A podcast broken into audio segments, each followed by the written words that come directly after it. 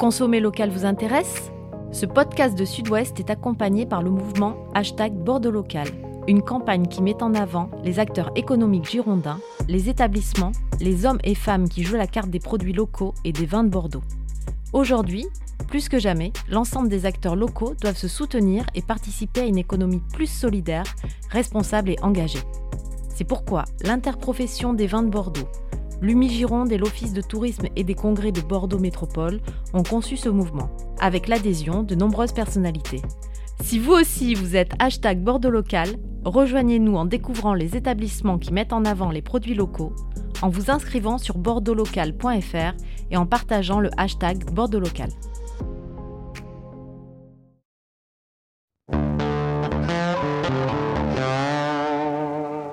Un homme aux multiples facettes. Il est issu d'une grande famille du vin à Bordeaux. Il a plus de 25 ans d'expérience dans l'univers des barriques et du bouchon. Et dans le vin, ça peut servir. Il est propriétaire dans le Bergeracois. Il est administrateur de l'un des fleurons de Margot, le château Palmer, dont sa famille est copropriétaire, notamment aux côtés de la famille Sichel. Nous recevons aujourd'hui Nicolas Malher-Bess. Bonjour à tous, vous écoutez les 4 saisons du vin, les 4 saisons du vin, le podcast de la rédaction de Sud-Ouest qui raconte le monde du vin, qui revient sur ses faits majeurs et qui tente d'en décrypter les enjeux. Saison 5, épisode 10, je suis Mathieu Hervé, je suis avec César Compad, responsable de la rubrique vin à Sud-Ouest. Bonjour César. Bonjour. Et avec Nicolas Malherbès. Bonjour Nicolas Malherbès. Bonjour. Je vais vous présenter très brièvement et on y reviendra ensuite.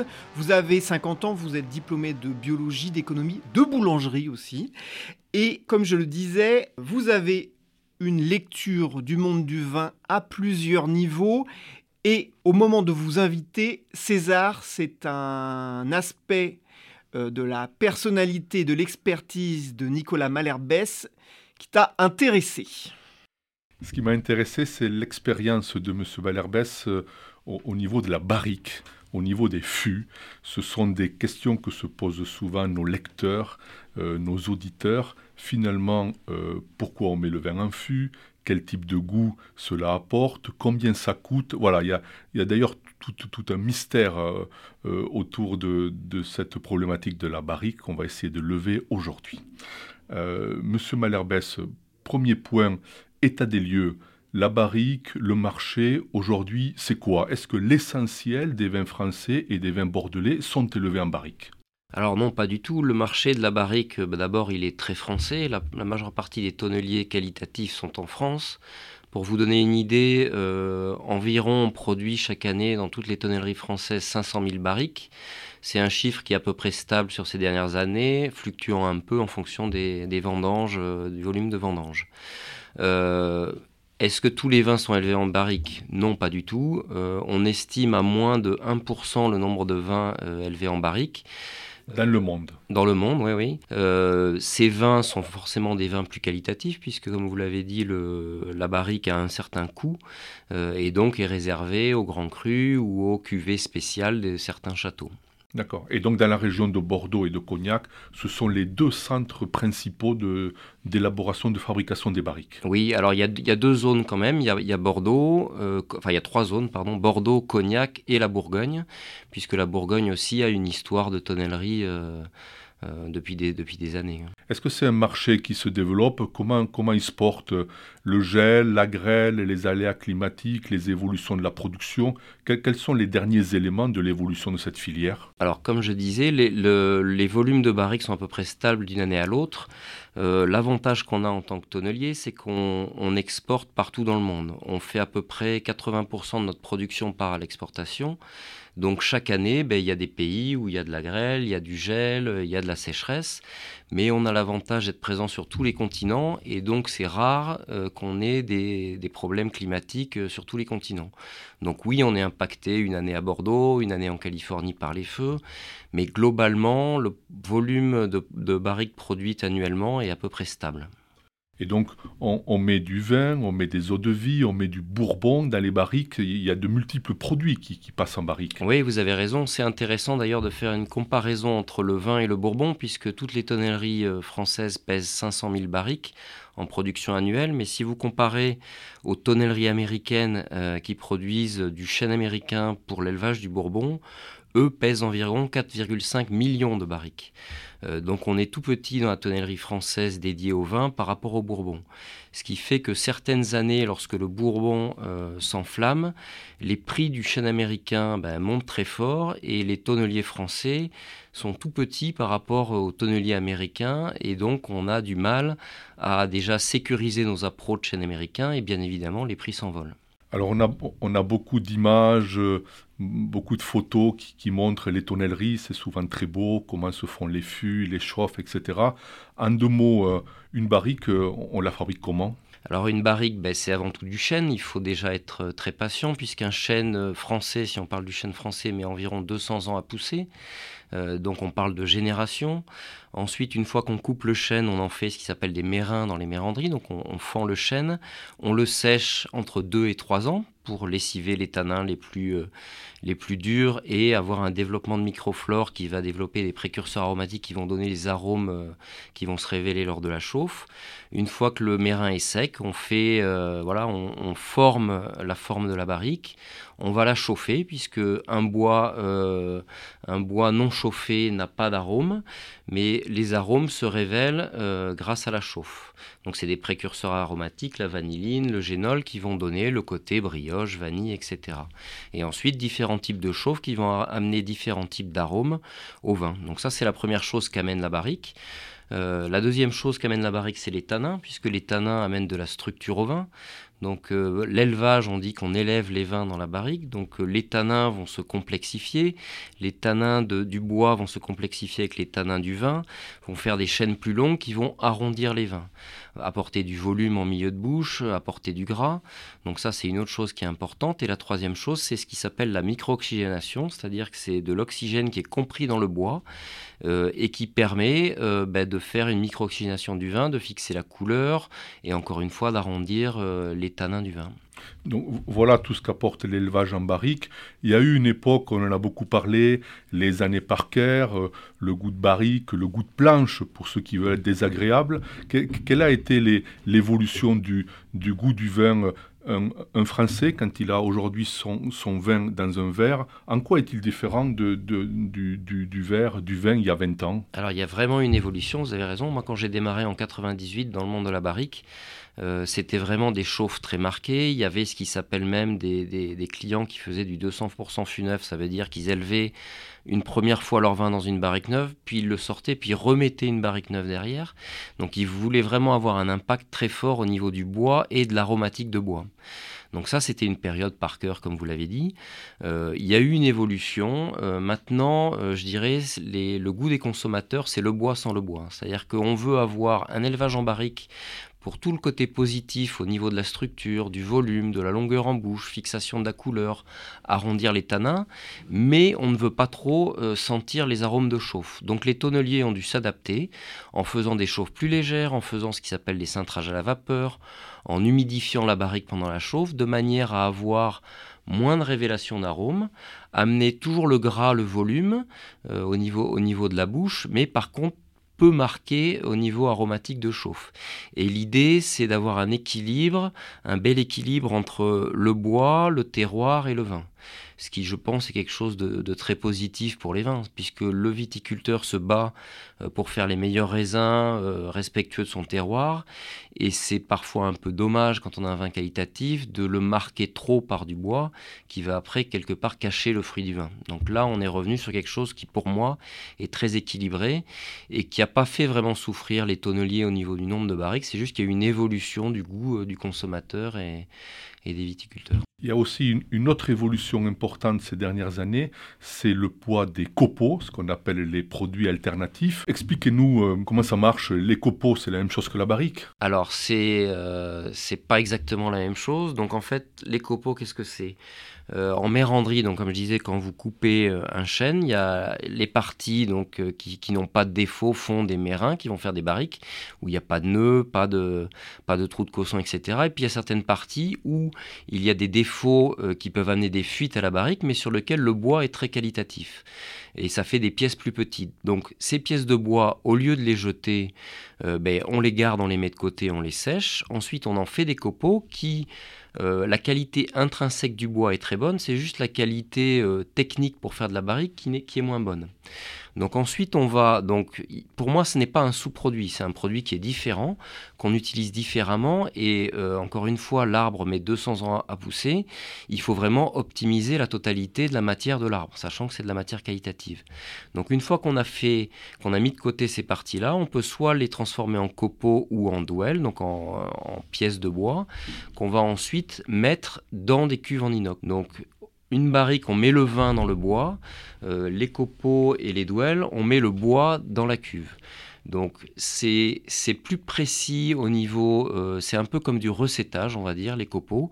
Donc ça permet d'amener des choses plus précises puisque c'est des chauffes euh, plus précises. Ça permet de, dimensionner des copeaux sur une taille précise et donc d'arriver à avoir des choses, des choses assez identiques. Et ensuite vous récupérez la complexité que vous avez par la barrique par des mélanges, des mélanges de chauffe, des mélanges d'origine, du chêne français, du chêne américain.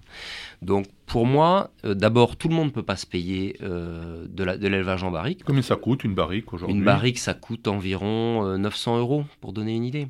225 litres. 225 litres, ouais, sur Bordeaux. Donc c'est un vrai coût, hein, c'est un vrai coût pour les, pour les propriétés. Euh, alors qu'un copeau, euh, pour vous donner une idée, ça coûte à peu près 7 euros le kilo, 8 euros le kilo. Donc c'est bien inférieur. Donc d'abord, tout le monde ne peut pas se payer euh, un élevage en barrique. Ça permet sur des vins ben, un peu moins chers d'amener du positif parce que pour moi, alors les alternatifs ont eu au départ une mauvaise image, mais qui venait qu'au début, je pense que les tonneliers ont un peu tâtonné notamment sur la façon de chauffer les copeaux. Maintenant, euh, à partir du moment où on part de matière qualitative, qu'on applique de la RD et qu'on fait des chauffes adapté, on arrive à avoir des choses superbes. Et je trouve dommage que le début de la vie de ces copeaux a amené un truc un peu négatif sur les copeaux, parce que pour moi, tout le monde ne peut pas euh, manger des yaourts avec des fruits frais, donc euh, autant amener du positif avec euh, voilà des copeaux des douelles qui vont de toute façon améliorer la qualité des vins. Donc pourquoi s'en passer? Et encore une fois, c'est dommage de jeter de la matière première qui a 200 ans et ne pas l'utiliser. Revenons effectivement à, ce que vous avez dit sur le goût du vin aujourd'hui. Euh, vous avez évoqué cette expression le bois sans le bois. Euh, on avait un caviste euh, il, y a, une semaine qui était à votre place et qui disait aujourd'hui, quand même, il y a une grosse tendance du consommateur à chercher un fruit entre guillemets je mets pur, euh, et donc sans prise de bois, mais sans goût de bois. Comment euh, euh, l'industrie de la tonnellerie anticipe les évolutions du marché aujourd'hui? D'accord.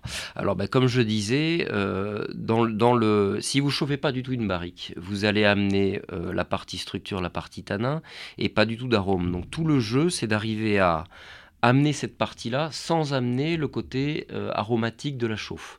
Donc il y, a des techniques en arrosant, en limitant, en baissant la température, en faisant des chauffes beaucoup plus longues qui vont moins révéler d'arômes. Donc moi si je regarde euh, avec ma vision, donc ça fait 25 ans que je suis dans le monde de la tonnerie, je voyage partout dans le monde, à peu près 100 jours par an, donc c'est vraiment euh, quelque chose d'important international.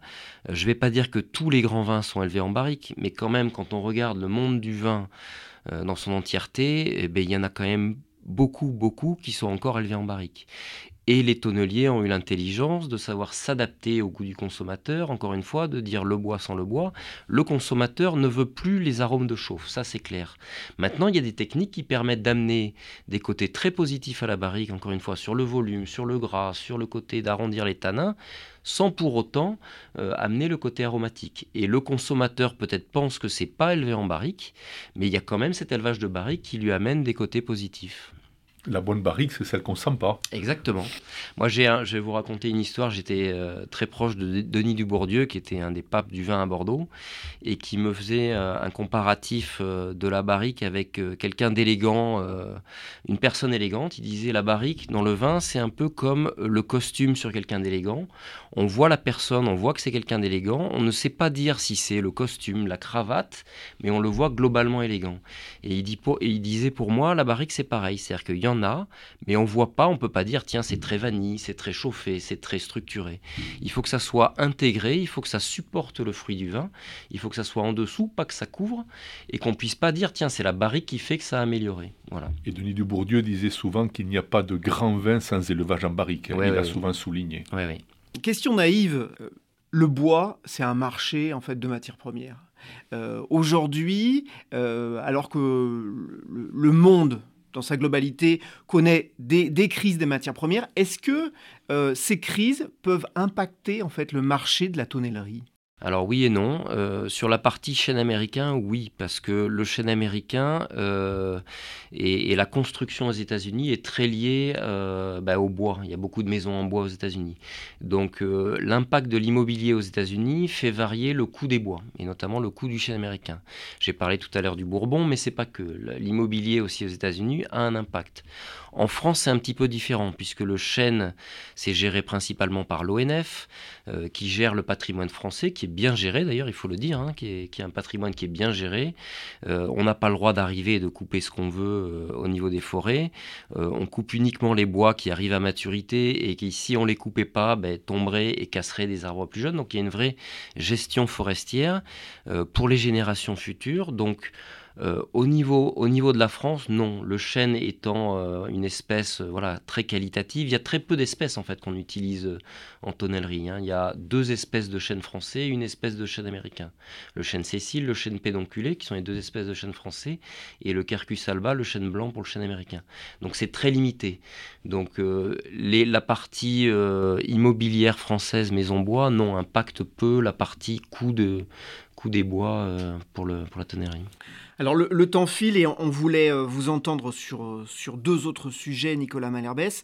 Euh, on va sortir de l'industrie de la tonnellerie et on va revenir sur, sur deux autres réalités pour vous. C'est le Bergeracois et puis l'univers des grands crus. je le disais tout à l'heure, le Bergeracois puisque vous êtes propriétaire avec votre famille du château de Montaigne et puis l'univers des grands crus parce que vous êtes copropriétaire du château Palmer à Margaux.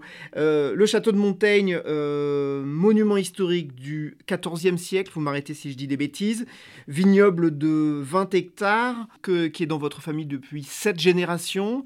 Euh, c'est quoi la réalité aujourd'hui euh, en Bergeracois? Bah alors, si vous comparez Palmer et le château de Montaigne, j'ai envie de dire c'est le grand écart. Hein. Donc, euh, le château de Montaigne, donc le Bergeracois, donc c'est une appellation bah, forcément qui valorise bien moins bien que le château Palmer et que Margot. Si je parle du château de Montaigne, nous avons la chance d'être un, site historique. On a environ 15 000 visiteurs par an, euh, qui nous permet euh, d'avoir des ventes en direct à la propriété. Donc ça, ce qui est vraiment quelque chose de positif pour nous. Euh, on a aussi un nom, Montaigne forcément, qui est reconnu. Euh, mais c'est vrai que le, vendre du vin euh, de l'appellation Bergerac, c'est beaucoup beaucoup plus compliqué que vendre du Château Palmer. Château Palmer, c'est voilà, un autre marché, c'est un marché de luxe, d'exception, de rareté. Donc c'est effectivement, je suis au conseil de Palmer et en même temps je gère la propriété de Montaigne. Euh, bon, on n'a pas les mêmes, euh, pas les mêmes budgets et, c'est beaucoup plus compliqué d'arriver à trouver des équilibres euh, au château de Montaigne, bien évidemment qu'à Palmer. Palmer, on s'interroge souvent dans la filière. Vous êtes un des précurseurs de la biodynamie. Il y a eu certaines années où il était compliqué de faire des rendements. La biodynamie à Palmer, ça marche vous le regrettez ou vous vous le regrettez pas? Alors c'est rigolo parce que j'ai l'impression qu'il y a une étiquette de Palmer sur le fait que ça soit compliqué de faire des volumes. On le regrette pas une seconde. Euh, toutes les personnes du conseil, la famille et les deux familles, Sichel et Mellerbès Large, euh, accompagnent et, euh, et, ne démordent pas de la biodynamie. oui, il y a des aléas climatiques. mais on parle de rendement, mais il faudrait, si on veut être vrai, parler aussi de pourcentage de grand vin. Euh, il y a des années qui sont plus compliquées, mais sur, lesquelles il y a des rendements plus petits, mais aussi sur lesquels eh ben, il y a de la qualité qui, monte et donc forcément des pourcentages de grands vins qui montent. Donc non, on ne le regrette pas, on est à 200% biodynamie, on a encore des projets pour aller encore plus loin même euh, sur, euh, sur ce sujet-là. Euh, on sent que ça, crée enfin, un peu des jalousies, j'ai l'impression, je ne sais pas où ça, ça...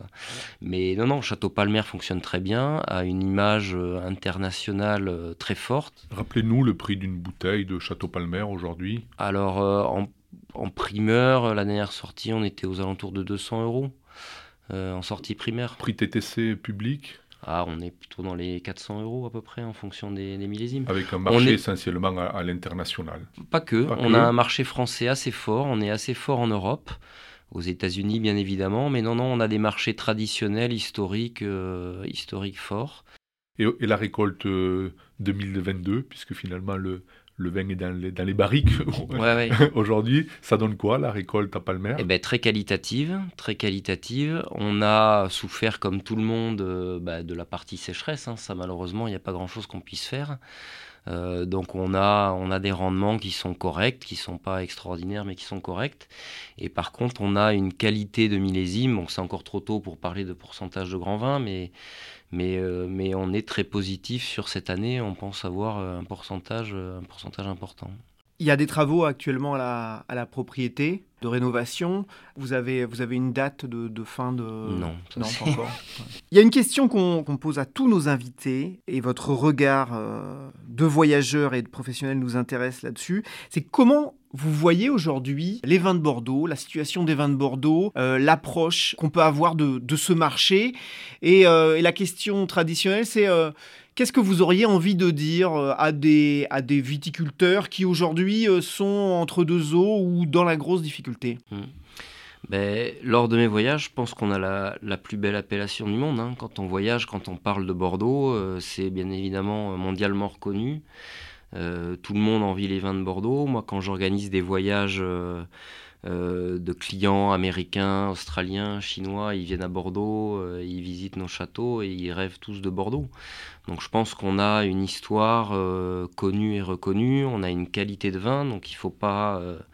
on est dans une période difficile, hein, faut faut pas se le cacher.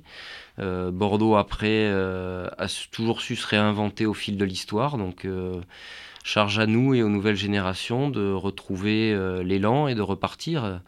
Euh, il y a aussi eu des périodes difficiles par le passé euh, pour le vignoble bordelais, mais je pense qu'il ne faut pas qu'on oublie notre histoire, notre terroir et, qu'on se batte. De toute façon, il n'y a pas, pas d'autre solution pour arriver à, repartir de l'avant. Vous connaissez euh, l'Afrique du Sud, l'Australie, les Amériques. Est-ce que le vignoble bordelais est trop atomisé, trop morcelé? Est-ce qu'il manque euh, dans ce vignoble euh, des très grandes marques qui, qui, tireraient toute la filière Alors je ne sais pas s'il manque, après je ne suis pas un spécialiste, mais effectivement quand on compare avec d'autres pays, par exemple les États-Unis, euh, où il y a des marques très fortes, bah, qui tirent et qui font des volumes très importants. Et c'est vrai qu'à Bordeaux, on manque peut-être un peu de ça.